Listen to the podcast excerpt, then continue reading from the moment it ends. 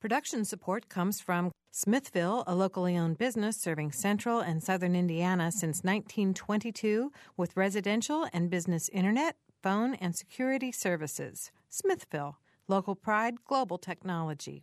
Information at smithville.net.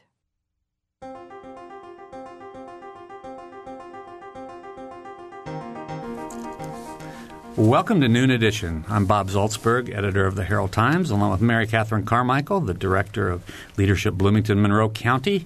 And today we're going to talk about Arts Week and about the arts uh, in general here in Monroe County and Bloomington. Um, joining us in the studio are three guests. We have Sherry Nightenschwant with us, who's from the IU Office of the vice provost for research, and she's been um, really sort of at the core of Arts Week. She's sort of heading up that effort, and so she'll be talking a lot to us about that. Uh, and we have two artists with us today Monika Herzig. Um, who is a faculty member of the Jacobs School of Music, and Beth Lodge Rigal, who's a, uh, been a musician around here for a long time and an artist around here for a long time. Both have been awarded funding and will be uh, doing projects during Arts Week. If you have questions or comments, please phone us at 812-855-0811. That's the local calling calling number. Or 877-285-9348 outside of the Bloomington area. You can also join us on the website, wfiu.org slash noon edition got through all that. Yeah. All that Great. information. Well, thanks for being here. Arts Week started yesterday, right? It did. Sherry? So, I'm surprised, you know, you look bright eyed and bushy tailed. I thought you'd have come in with big bags under your eyes. Not, this is a lot of work. There's a yet. lot that goes into this week.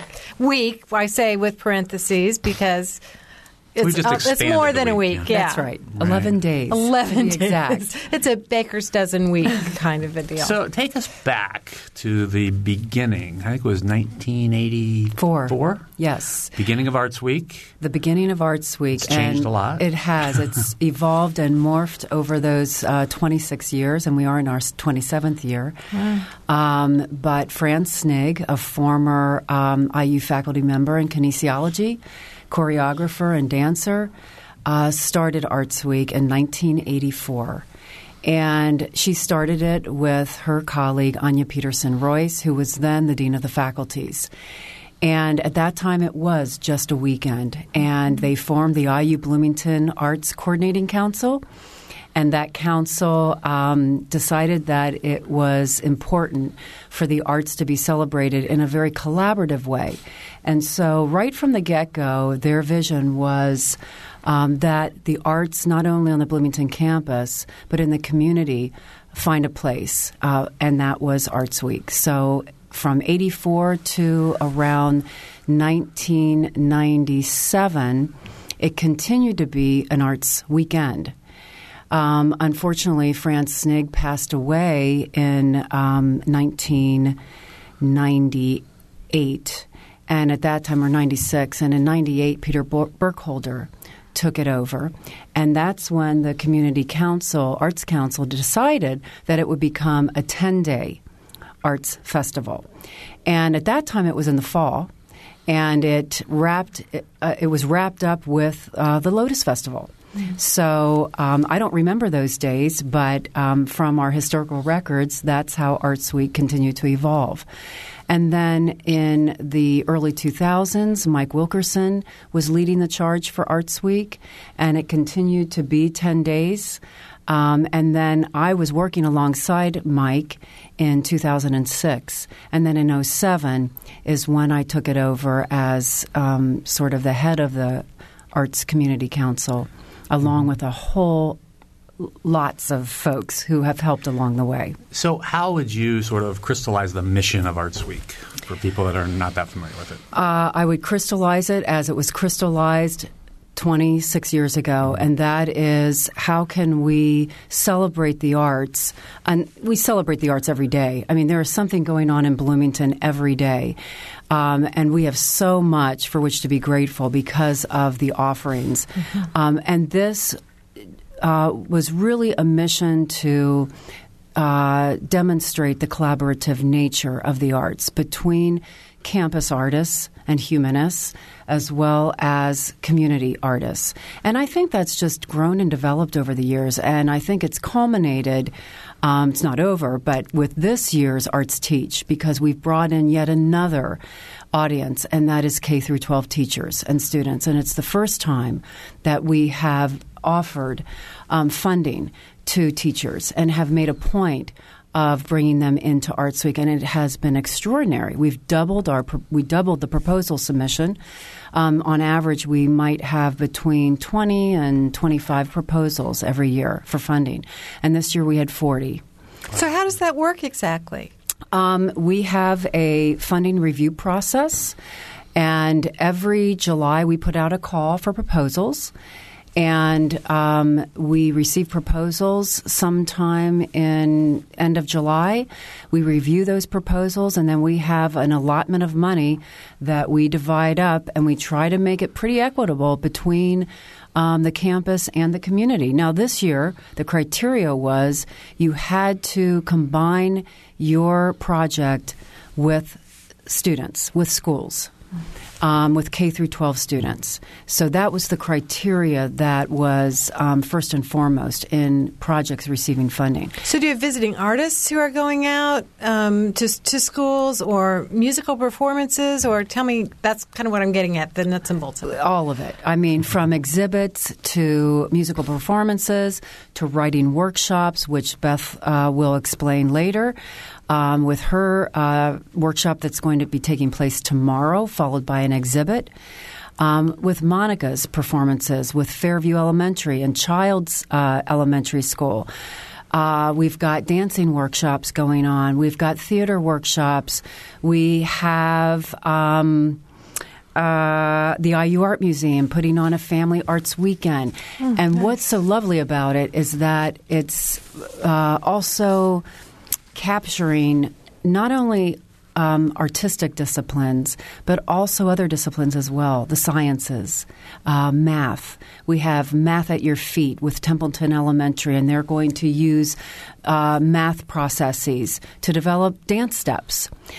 So, um, there are a wide variety of artistic creations going on over the next 11 days. And I hope people just go to the website, check it out, and uh, have fun with it. Mm-hmm. Wow. Uh, our phone number, let me give our phone numbers in a couple. I've got a couple avenues I want to try to go down. 855-0811 is the local number, 877-285-9348.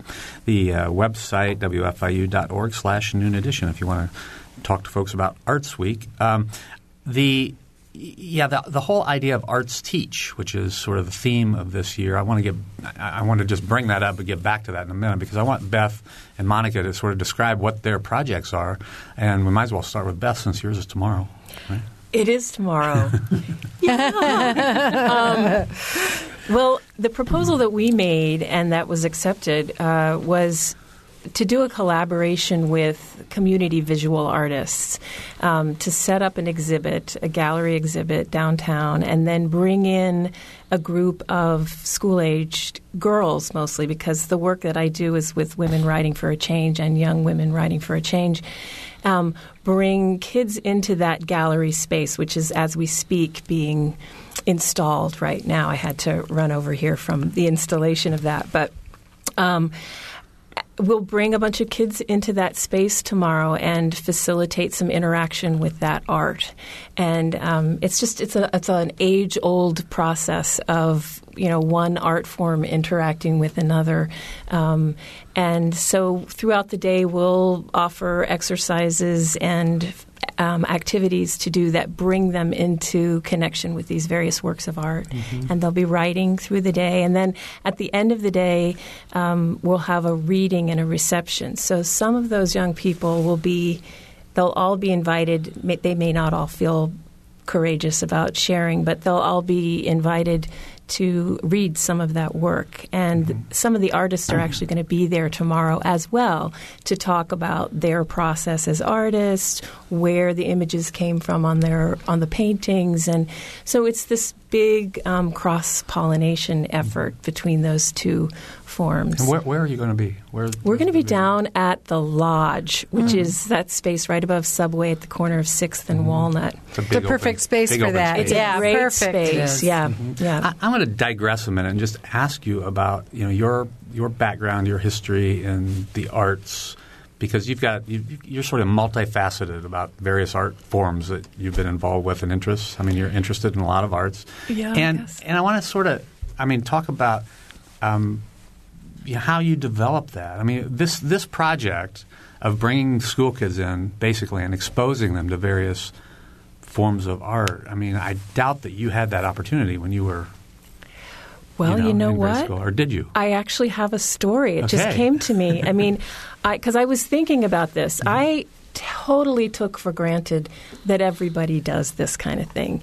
You know, as as a writer, you either go outside and look at the clouds and get inspired by you know nature, or um, or if you see something striking or beautiful, you might have some creative impulse to respond to it. That's just kind of what my experience in life has been. And I remembered that as a very young girl, pre, I, you know, literate, um, I would look at my mother's art history books from college, and I would sit on my stomach on the middle of this rug in our room, and I would go through and look at these paintings and try to make up stories um, to what those paintings were were about. Um, and that's that's a kind of primal memory of mine. Um, and I would spend afternoon hours doing stuff like that. And I know I'm not alone in that. Right. Children Right. do this. Right. We engage, you know, Yes. in, in the things that we see and experience. So I guess that's, I mean, so that has always been part of my life. Then I also had parents who, like, got me in my musical instruction, Yeah. and, you know, I went through all of that. And Mm-hmm. arts were huge in my life as I was growing up. Well, Um, yeah, I I think I I was asking the question just from the standpoint of you know we there's a, a week devoted,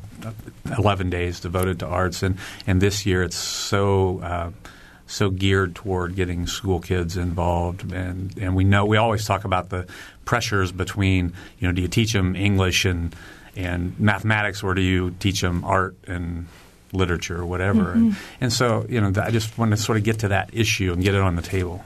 Bob, Sure. I, yeah, it brings to mind uh, what we've been thinking about philosophically about this theme for quite some time, and it, and uh, coinciding with involving K through 12 students, what we, the message that we've been trying to send is that creativity is important in all disciplines.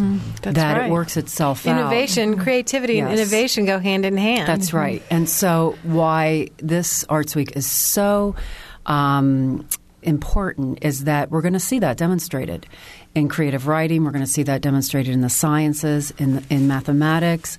And that's the beauty of creativity. And we don't want our young people to, um, we don't want to fail them in uh, giving them the opportunity to express their um, creativity in so many ways. And I was saying to Beth before you um, arrived that, you know, when I was a young girl, I wrote a lot, but I didn't have the outlet except for a journal and a piece of paper and my best friend, and we would just read read aloud to each other. And now Beth is offering to 30 young girls tomorrow the opportunity to hear their voice, to hear it out loud, to interact with um, creative pieces, and that is remarkable to me. Um, not all of us had that opportunity, so. Okay. Um, Monika, I want to allow you the opportunity to talk for a little bit about your project. The How much time do you have? We'll have to take a break in about 10 minutes. About 10 minutes? That, The- that, that might the it. jazz legacy of Indiana? Yeah, there, there are several things actually. Since you just talked about creativity, um, I'm I'm finishing up an eight week course right now on creative thinking, and I'm using the jazz as a mo- jazz combo as a model for a group setting where you have creative thinking going on since 100 years that translates to anything in business and management. So we've been exploring that over the last eight weeks, and that whole class is involved in the project too. So we're so what I did last fall, I think what I did, I planted a little seed, and it's become a huge jungle now. And I had no idea it would grow that big, but it was amazing. So my little seed was thinking. Um, you know, we, we live in Indiana. We have a great jazz legacy, and I just finished a book on David Baker this summer. It's going to be out later this year. So I got to interview all these wonderful people. We've been talking. Obviously, I spent the whole summer writing about him, learning the history of Indiana Avenue and everything else. And being a jazz musician myself, you know, I know how this works. So I thought, you know, we have these wonderful people, and when I go tour places and they say, "So where do you live?" and I go in Indiana, and they go, Hmm, okay, interesting. Why do you yeah. not live in New York or mm-hmm. somewhere else? And and even you know talking to people in Indiana, some there's this hesitance. Well, you know, we just kind of are from Indiana, and you know, it's, it's actually something to be proud of. I mean, nobody should be ashamed because there's a really rich history. Mm. Indiana Avenue used to be the crossroads and all the touring bands came through there and stopped on Indiana Avenue. There's the, the first um, rec- recording studio for jazz was in Richmond, Indiana, where everybody went. In the Gennett Studios, you know, Hoagy Carmichael went there. Louis Armstrong came down from Chicago. The first recordings were made there, so there's a really rich legacy. Mm-hmm. So when the theme came up, teach, arts teach, I thought, you know, I I need to pass on what I just learned from mm-hmm. writing and all these interviews about some great people that we have in Indiana, and not just that, you know, talking about crossover again. A lot of these people have a very socially significant history. You know, for one one of the so let me summarize the project before. so the project was um, going into two elementary schools, Fairview Elementary and University Elementary. For each school, we taught a series of five lessons on Indiana jazz legacy people. Um, it's mostly the fifth graders. A few sixth graders got involved because of the double classrooms. And obviously, I have a fifth grade on university school, so there was some motivation. and um, they learned about these after the lessons. So we usually brought a band in. I told them stories about them. After the lesson, they wrote uh, lyric reflections in terms of blues. You lyrics. brought a band in and that performed for the children each time. That's very cool. I you just kind of glossed over that. That's a big deal. I mean, it was a huge yeah. deal. And I can tell you in a second why we needed to have this mushroom. and and so they wrote lyrics, poems. I took, I picked several of those. We created songs out of that. When we came in, we started to learn how to improvise too, and some of the chords. And the music teacher's been working with them, and I came back a few times for coaching. So by now, they worked up some of their own songs that they wrote lyrics for. We'll add some. And so next week on Thursday at 6 at Fairview Elementary, um, we'll have this huge performance with 15 Orff instruments, 15 keyboards. A lot of the kids are bringing in their saxophones and trumpets and violins and whatever else they have. And the band will perform the songs. I'm still thinking about how to direct traffic. There'll be a um, PowerPoint with, you know, the people that we learned about, info. Afterwards, there's a reception, and David Williams, who is a historian from Indianapolis, who has collected a lot of the Indiana Avenue memorabilia, he'll come down and show old sheet music and recordings, and there'll be cookies, and yeah. and so, and uh, talking about the jungle. So originally, I thought, okay, we want these lessons, we want people to be proud of. Well, we need to share this too. So, how about if we get everything videotaped? Make sure each lesson gets videotaped. The materials, you know, it's easy to put things online. How about if we get the videotapes and the materials afterwards online? And anybody who wanted to teach and do the same thing could have access to it. Mm-hmm. But you know that all costs a lot of money and bringing a band in every time too so Arts Week was very generous, but that was only little seed money to get that all going. Right, right. And but it was interesting. I we, we really very quickly got a lot more supporters. Um, there's a group in town, the Life Cycle Project, who looks on sustainability. They funded all the video recordings. Um, obviously have good relations to Jazz from Bloomington, so they added some funding from a Smithville phone company fund on jazz in the schools on some of the lessons. um, the musicians union jumped in and they're going to pay at least half of all the musicians fees because they thought even though they don't have much funds anymore they thought it's a worthwhile project and jamey aebersold generously gave some more so I think I think we can make it work. I don't have all the bills paid, but I think we can make it work. And for the last lesson, since we were talking about David Baker, I think I should mention who the people were that we picked. So obviously we started historically at the beginning. Hoagy Carmichael, being from Bloomington. We looked at the places, realized, wow, we walked all by this plaque on, on Indiana Avenue at the Gables, mm-hmm. and they knew where the statue was behind the auditorium. Mm-hmm. And so I think their favorite story was Hoagy Carmichael knocking at the door at the book nook at three o'clock in the morning because he had to get stardust out of his head. so they wrote a song called "Knocking Down at Three, knocking. Louie let me in with a cup of coffee. so that's our Hoagy Carmichael song. The next lesson was uh, May Aufderheide, who was a female uh, ragtime composer from Indianapolis. And so the tie into everything else, the social structure is that composing music at that time is not something you would do as a female. And we talked about the women's rights and, and introduced several others too. And then we went to the Hampton family from Indianapolis, who was 12 children and a dedicated dad. They all played instruments. And toured in the 20s and 30s, the southern part. So we talked about segregation and how, mm. you know, what an ordeal and how difficult that probably was before they settled in Indianapolis and the four sisters of the family split off and became the Hampton sisters and, and performed for a long time. Mm-hmm. So they loved that, and we got ooh the Hampton sisters, and um, then we got to Wes Montgomery, you know, playing guitar. And, uh, you know, there's the famous picture of David Baker with Wes Montgomery standing back to back, which was taken right before they were going to play a concert together by Duncan Schiedt.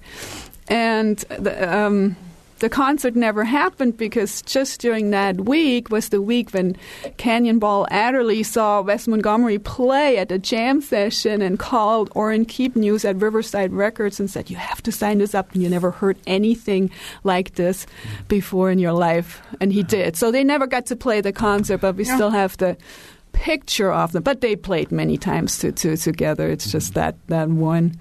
So we talked about Wes raising a family of six kids again and um, developing this special guitar style because he had to practice at night to not wake anybody up because he had to work as a mailman and mm-hmm. jobs during the day to raise his family and mm-hmm. so that that was that story and so the last one was on David Baker, and obviously he was our last living link. And so I said, you know, David, what do you think? You want to come to the schools and talk to them? And he said, you know, Monika, this is the best thing that that ever happened. You know, you have to keep that lineage alive. Of mm-hmm. course, I'm coming. Aww. And so we got a bus and got Fairview kids over to university and oh, mm-hmm. filled up the cafeteria. And he was he was telling stories about how he got into playing trombone and tuba, I think, because he could follow the majorettes and the marching. and it took them a while to get it. I mean, they all saw the, that the adults were completely in awe. There was something special going on, but they didn't quite realize what was so special. You know, it's all a little foreign to them. And at the very end, one of the kids asked, So, what's your favorite musician? David said, hmm, I would have to say it's Quincy Jones. And they were like, hmm, okay, we heard Quincy Jones kind of before. That name sounds a little familiar. And, and then we pointed out, well, Quincy Jones was the one who actually uh, produced the Thriller album for Michael Jackson. And then they were oh, we all know that. Then they were completely in awe. Then they got it. wow. Oh sounds like an amazing project. Well, it's, and how lucky are those kids to have had that opportunity? I mean, they may not get it right. completely right now, but right. they will. Yes, that they is will. what a gift you've given.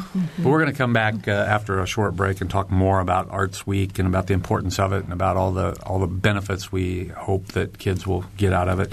Uh, but we do have to take a short break. You're listening to Noon Edition. We'll be right back.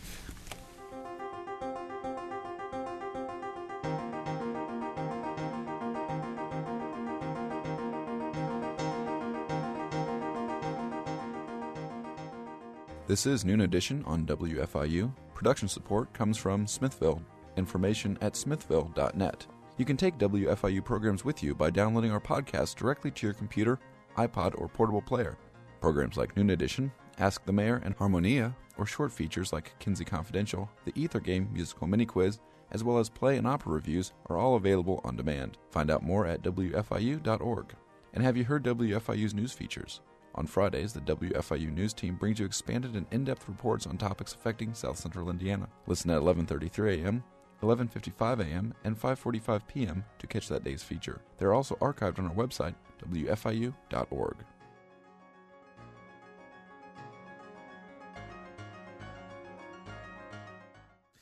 Welcome back to Noon Edition. I'm Bob Zaltsberg from the Herald Times, along with Mary Catherine Carmichael from Leadership Bloomington Monroe County. Today we're talking about Arts Week uh, with three distinguished guests in the studio Sherry Knighton Schwant, Monika Herzig, and Beth Lodge Rigal. If you have comments or questions, phone us at 855-0811 in Bloomington, 877-285-9348 outside of the Bloomington calling area. And you can also go to our website, wfiu.org slash noon edition, and uh, join the conversation there. We'd like to hear from some listeners out there about the arts. I know it's uh, the arts are are something certainly in Bloomington that we all you know I don't know we appreciate. Some people take for granted. I mean, but it's here every day, every night. Um, sometimes out in the other 22 counties, perhaps that WFIU reaches 22, 29, however many counties they reach. It, it may not be quite as big a part of people's lives. Maybe they have questions about it. So hope that people phone in. All right. Well, before the break, Monika was talking about her project, and Beth talked about her project, and I, and I just wonder, you know, when you when you're working with the kids, I mean, what is the um, you know, what do you get from it? I mean, what do you, what do you hope that these kids get from working with you? What do you hope their mm. takeaway is from all this Arts Week, these Arts Week projects? Well, you know, working with elementary school, if, if you try to remember back, probably the most life changing events where you decided this is my direction, you know, th- think back. It's probably somewhere in elementary school where you discovered something or got inspired about, hmm, you know, I really get excited about this. And it's, it's, you know, I have a music education degree, so I, I studied that quite a bit. But it's the formative years where the experiences that you get and see will format your later decisions. And if for something, some reason something gets missed, there was just no music instruction because they cut the job. There was no writing instruction because mm-hmm. then you just missed it, and that's really detrimental. I mean, that's we shouldn't take responsibility for not giving all the opportunities we can get to our next generations. I mean, mm-hmm. those will give on the legacy. Mm-hmm. So obviously, what I'm hoping is especially exposing them to a variety of experiences. And with jazz, especially since it's such, such a personal art form, and you know, if you improvise and it's such a thing where you give your whole personality and you step out of your comfort zone and do something that you didn't think about a moment before, which takes a lot. And, and it's one of the ways to teach that. And, you know, moving forward in our creative society, if you don't learn to step out of your comfort zone, you're Take probably risks, lost in the yeah. future and take mm-hmm. risks. So, my big hopes is just to plant many more seeds and get that ins- inspiration mm-hmm. Yeah. for for them to step out. Okay. Beth? Mm-hmm.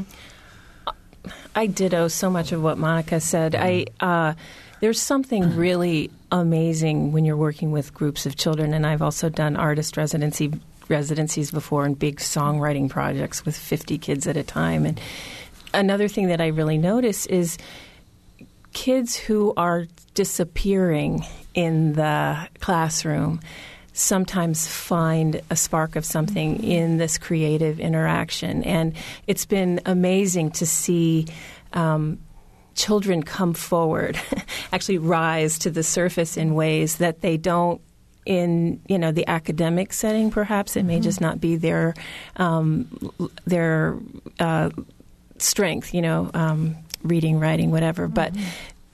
But creating environments where it's possible for these other strengths to be noticed. Um, the confidence that comes of that, um, urging kids to trust what occurs to them. That's this. There's this inner authority um, possibility there. That's uh, that really comes through any, I think, almost any creative process mm-hmm. um, if the conditions are set up in a way to make it possible.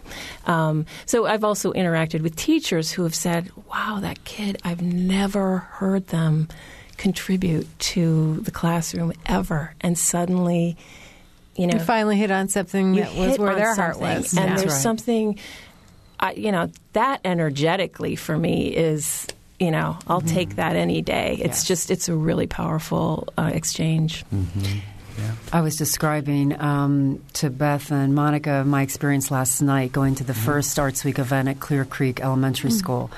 Um, and this was led by Bess Lee, and Jolie was also a part of it. And uh, it just struck a chord with me because, similar to what Beth has just said and Monika as well, these students were uh, invited to join um, these leaders from the Miami Nation, um, Native Americans, and they were invited to dance. And you think, boy, you know, and th- it was packed 250 people in this auditorium gym. And I'm thinking, how many people are going to get on stage to do this? And the hands were just flying. These kids were, I mean, they couldn't hold them all on the stage. So it gave them, again, a platform to do something that they felt comfortable doing. I think uh, you know, we're just giving kids through Arts Teach the opportunity to express themselves in ways that, you know, maybe they have that opportunity all the time, but maybe not.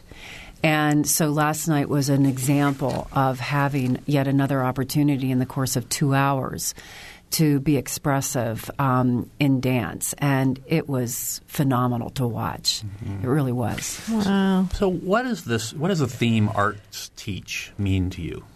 I mean, you you can sort of look at that term in a lot of different ways. You can. And that's what we try to inspire people to do when we put out a call for proposals. Um, we have been thematic about Arts Week over the mm-hmm. last eight, nine years, and but we have had themes that are very broad in nature: politics, environment, technology, and now Arts Teach. And we wanted, we don't want to define it.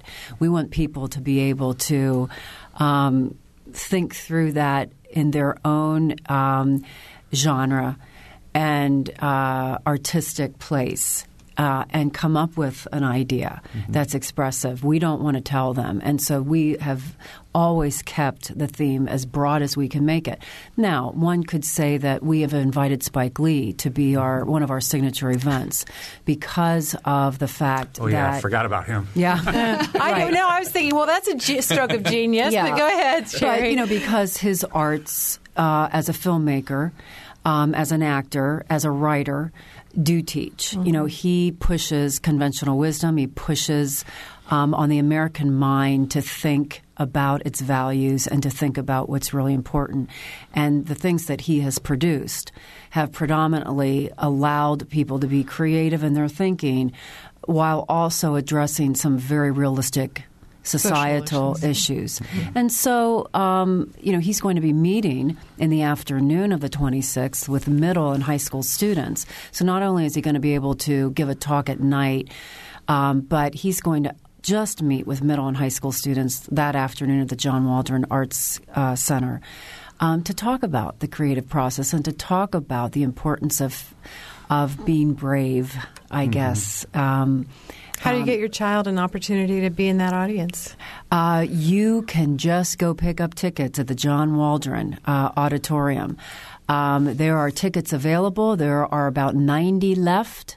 There is seating capacity of 170, and we are getting that information out through listservs in, within the schools because it again it is only for middle and high school students. Sorry, Mary Catherine. Oh no, I'm going to run come over Saturday and night. get my son in there. What an I mean, I can't imagine to be in southern Indiana and to have that opportunity is just Yes. mind-boggling. And two other points about that. I mean, this brings up the the commu- how the community pulls together because, of course, the John Waldron Arts Center is now an, is an Ivy Tech facility. Yes. So Ivy Tech is involved. Um, and then the uh, other point I want to make is that the his the evening with Spike Lee is sold out. Correct? It is. It is sold out. It so. is. And so, but he's got the second opportunity for middle school kids to see him.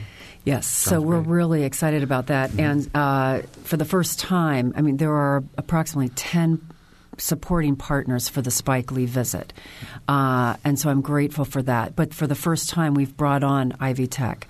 And for them, they were so excited to not only provide support for the event itself financially, but to underwrite the space in the John Waldron for Spike Lee's talk on that afternoon. And that's significant.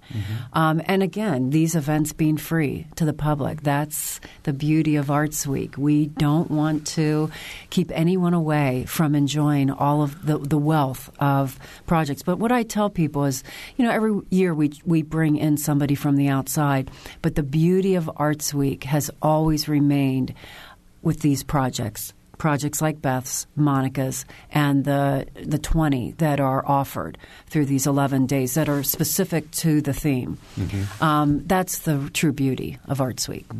So, uh, can you give us just a sense of a few more events? I know you can't read through all of them. Um, and then you said to go to the website, uh, artsweek.indiana.edu. Mhm. People can go to that website and find a, a full schedule Yes. of events. Uh, boy, real quickly, I'm going to Rhinos this afternoon at 3 because um, they have traditionally brought kids in to create murals. And um, they will be unveiling uh, 10 new murals this afternoon, but also Arts Week provided funding for a permanent installation, actually, an infrastructure that will be part of Rhinos, hopefully after we're gone. Um, and so kids will always have the opportunity to display these murals um, where people can see them on the street, um, but it will be a permanent structure. So that unveiling's this afternoon. Um, and tomorrow, the exhibit at the lodge, as Beth has described, at 5 o'clock. That's open to the public. And Sunday, I'll be going to the First Presbyterian Church at. Um, um, at six, I believe, for African music by Alon Barker and Katie Strand. It says seven on your website. Seven, thank you, Bob. um, but She'll be there early. Yes, that's right. But there will be music and instruments, and teachers and students will be able to take home instruments from that at the First Presbyterian Church, and they will be in a workshop situation. Um, lots of interactive opportunities there for kids and for teachers. Um, and then, Bob, I've got to look at my notes because there are so many. I mean, we've got next week Bloomington High School North Jazz at Buffalo's, open to the public. Um, improvisation with Janis Stockhouse. Um, De- developing the melodic improviser. Natalie yes. Boeyink, yeah. Natalie Boeyink is leading that charge, and that should be extremely exciting. I mean, the North Jazz Band is known for its improv, but they're taking it to a different level, to a higher level. So that's something that uh, is going to be very exciting. Yeah, there are plenty of things. And if you go to Plenty. the website, you will see the spotlight events uh, down the right side, and there's something for everybody there, no Yes. Um, our phone numbers again, 855-0811 in Bloomington, 877-285-9348. The web address, wfiu.org slash noon edition. I want to broaden the discussion just a little bit about sort of the, uh, you know, the, the political realities of today, the economic realities of today, and, and where the arts fit into that and, and how you can persuade people that the arts are every bit as important, if not more important, than um, mathematics, science, or how they go hand in hand with those things. So I just want to sort of open up that discussion because these are difficult times for arts funding and, and arts programs. Uh, Sherry, you want to? It, it is. Um, and not only are the arts being cut, but we're seeing cuts at every level. But um, this past week, the Herald Times ran, or it was last week, a guest column by our uh, Vice Provost for the Arts, Ruth Stone. And um, our office helped to develop that, and we did that because of this theme of Arts Teach. And um, in that guest column, Um, Michelle Obama was quoted in a recent speech at the Metropolitan Museum of Art, which I think does help uh, with this debate. But she said paintings and poetry, music and fashion, design and dialogue, they all define who we are as a people and provide an account of our history for the next generation. It's something that Monika has talked about, something that Beth's talked about. And, um, you know, you can't necessarily we're not here to convince people, um, mm-hmm. but to demonstrate the importance of creativity in the minds of all of us, but particularly in our youth. Um, and it was very interesting, Bob, that you bring up, you know, the disciplines of science and math. We also wrote this column because recently there have been several um, uh, professors from various institutions that have talked about this very thing. One in particular that was in the recent science journal, Nature, a professor of biochemistry at Brandeis, recently said because of the vital role the arts disciplines play in developing minds to think and communicate with depth and precision, we who work in the sciences need to stand up for and alongside of the arts and the humanities. And that to us really encapsulates what we're trying to um, provoke in the minds of people when they think about the arts. It's not just art, sometimes it's art for art's sake, but many times it's arts for generating a whole host of creative solutions to problem solving. Mm-hmm. So well, learning music, learning to read music, it's learning another language, it and is. it's math. It's like it's learning another language, and you know, there's been so many studies over and over shown where engagement in these type of t- activities turns over and gets people ahead and just you know look at music students general SAT scores and everything else i mean usually they're way far ahead and it's not because they spend more time. They spend probably less time because they have to practice all day. But there's our minds, the way they develop, there's only a very small percentage that actually gets stimulated by the general write, read something down, you know, mm-hmm. linear activity. Traditional curriculum approaches. It's, it's, yeah. it's actually a, a shockingly small percentage. It's mm-hmm. only in the teens. So, meaning if you do not engage in these other activities, meaning, you know, the process, it's so easy to look at, well, why do we need this painting for, this little poem or this piece of music? It's not so much about, well, it is about the product too, but also about the process. That engagement in the brain and those skills are being learned, which is, you know, close to 90% else that we do. Mm-hmm. So if we are so short sighted of cutting all this funding in these activities, you know, we're making sure that future generations only get up to about 10% of their potential. Mm. And it's just mind boggling to me how everybody could even doubt that. I think a mental health argument can be made too. Absolutely. I was just going to say, you know, everything that Sherry and Monika just said is absolutely true, and there's documentation to prove, you know, how. Um, you know, our minds are enhanced by artistic engagement. Mm-hmm. But I'm thinking about our spirits and our souls mm-hmm. and the health and well-being of the culture.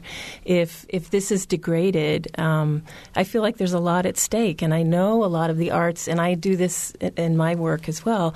Um, are used as part of a healing um, tool for, for many people. So I just I don't want to leave that part out. I think that's really Absolutely. important. I, I, think we're I think uh, we often break these things down into political debates of an either or kind of thing. Right. And I think this the discussion that I mean what you guys are saying is how these things work hand in hand mm-hmm. because it, when when politicians go to spend our money mm-hmm.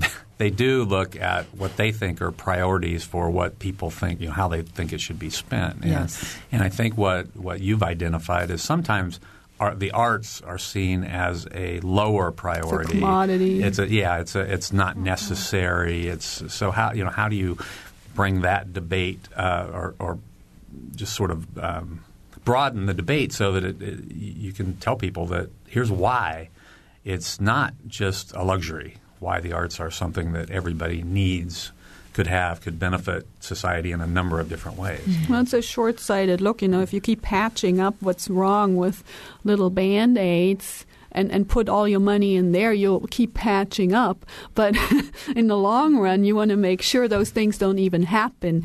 And this mm-hmm. is where the process come in. So if you if you fix your long term problems, you don't have to put your money in all these little band aids. You know, I think art will always exist for um, people who have um, resources. My concern is more that it's the people who don't have mm, resources, that's right. and that's why I think this kind of thing is so important. Yes. Um, do you want to speak to that at all? Well, absolutely. Um, we knew going into this theme that one of the reasons why we chose it in the first place was because of the the pending cuts. I mean, mm-hmm. they have been uh, part of our lives since time immemorial uh, that the arts seemed to get cut uh, before anything else. And so we knew that it was going to be happening probably locally too mm-hmm. in our uh, elementary, middle, high schools. So we thought in order to try to um, send a message that this is very important to Arts Week, um, that that was why we chose it for that this mm-hmm. time. Mm-hmm. Um, you know, and Arne Duncan, Secretary of Education, uh, in a speech uh, in 2010 mentioned that arts are not a frill, mm-hmm. but a necessity in the society. And so, you know, to have that mindset that it's just not an add-on, mm-hmm. but it's part of who we are as human beings, and it, add, it, it is the value of it can not be underestimated. Mm-hmm. Well, the old Greeks had it. You know, yeah. your curriculum was music, math, and sports, right? Yeah. I, I, think that. Yeah, I, I think that the debate gets to be even tougher, though, in, in such a bad economy when there right. are people trying to decide whether they can put food on their table or exactly. pay their health care bill. And right, but you know, um, something Beth said struck me along mm-hmm. the same lines when you described, you know, spending the afternoon with that book, and and mm-hmm. I, I did the same thing as a child, and be, and I was lucky we had a house full of books from which I could choose, and there were interesting magazines that came in the mail. I mean, I remember sitting waiting for Life to arrive mm-hmm. because you know it's just so interesting mm-hmm. all those photographs and so you know really stimulating and so i think that when the economy is bad and people can't bring those things into their homes necessarily that's when the public needs to step up and say, yes, we recognize that this is an important part of developing a whole, happy, functional human being. Mm-hmm. And so mm-hmm. let us you know, step in as opposed to, well, we're just going to shut everything down because then, you know, very limiting. Yeah, mm-hmm. yeah I, I, don't want to be mistaken either. I mean, everybody needs to be fed, but everybody needs to. I mean, there there has to be some of everything. Right. I mean, how can Absolutely. we figure out how can we figure out how to, you know, get all these needs uh, but there comes the band aid thing again. Yeah. You know, you if you just keep patching up, I mean, you have to think long term too. Mm-hmm. And in, in terms of economy too, you know, actually recently there's been a lot of proof that the arts have a huge economic impact oh, too. So yeah, it's yeah. not like it's all frills, but we have an arts district, and there's a reason we have an arts mm-hmm. district because it brings people in and it brings money to Bloomington. Mm-hmm. Right, right. Which is, you know, this is a, a, little bit of an aside, but Bloomington is such a, a rich. Um, location for artists of all types. Mm-hmm. And but yet it, it is hard to make a living as an artist in Bloomington. I think. Is it getting easier? No, no, harder and harder. So you want to encourage people to buy art too? How do you become a millionaire as a jazz musician? Uh, I don't know. You start with two million. ah, but I'm. Very good. I love that. You can be a comedian too. Maybe I should. I don't think they make any money either. No, yeah. no. Maybe they get paid better than the jazz musicians. I mean, that's another one of the of the age old dilemmas, though. I mean, a, a, community that is so proud of its arts and so um, passionate about its arts, and so many people who want to create arts, but the being able to do it on a regular basis to have art studios available in the downtown area that people can rent for a little bit of money, but do their work and then invite people in to see their work and possibly purchase their work, or yes. people having a venue where they can play their music, and it's it's difficult. And so then you need patrons of the arts that step forward and help mm-hmm. fund it, as well as the government. So, that's right. Yeah, it's just a and that's an old system too. You know, that's always how it worked. It used to be the kings and queens. Yes you look overseas, you know, I grew obviously up in Germany. The government funds more than 90% of all arts activity. There's no nonprofit activity. It's just not there. I mean, that patronage system, that's a age old thing, and, and however it works out, it should work out, you know. Mm. We're trying to find a balance Yeah. here. Oh, yeah. That's right. Well, well, in our la- we only have a couple minutes to go, so I want to Okay. get back to the events of the day, Art, Arts Week. So, um, Sherry, just uh, again, just mention a few of the things that are coming up, and then I definitely want uh, Monika and Beth to be able to talk about their workshops too. Real quickly, um, next Monday in the School of Education's atrium, the Center for P16 Research and Collaboration, they're bringing in um, the from the Gary schools um, in Gary, in Indiana, the Bernard Watson K through six Boys Academy percussion group, and they're going to be playing um, over the lunch hour on Monday. They're wor- actually they're arriving Sunday to um, to practice with the percussion department in the Jacobs School of Music. Then they're going to be bringing uh, in Rogers Binford Elementary students for this. Um, so that should be a really wonderful. Um, uh, event as well. I mentioned the Templeton one, the Math in Your Feet, the Peace Play at Harmony. Uh, that starts, I believe, next Saturday. Uh, all about peace and social justice. And this is performed by, I think, every student at Harmony. So I'm really looking forward to that. We've got art exhibits um, through Bloomington High School South Art Class. We've got the Bloomington Symphony Orchestra. We have the TAG event, which has gotten a lot of promotion by the Herald Times um, th- with Edgewood high school students, and that you can see on the Rec Center on West Third Street, um, which has incorporated math and science symbols. So, Okay. just a taste of what's happening. That's an outdoor uh, It is. installation. Yes. It is. okay. That- Well, we're almost out of time. I want to mention Beth's uh, Beth's event, which is let me see, find it here. It is called A day of writing. A Day of art. Writing and Art. 10, 10 o'clock. Yes, what and it's all the full. So the workshop's full, but Okay. you are welcome to come to the reception at 5 p.m. Okay. The reading and reception. All right, and that's tomorrow at uh, the Lodge in downtown Lodge. Bloomington. And then Monika's event, the Jazz Legacy of Indiana, Thursday, February 24th, 6 p.m., free Fairview Elementary School auditorium. Mm-hmm. All right. So I hope you all attend a lot of Arts Week events. It'll be a busy week. Yeah. but we're out of time. I want to thank uh, Mon- Monika Herzig and Sherry Knight and Schwant, as well as Beth Lodge Rigal for being here with us today. For Mary Catherine Carmichael, producer Dan Goldblatt, and engineer Mike Pashkash, I'm Bob Zaltsberg. Thanks for listening.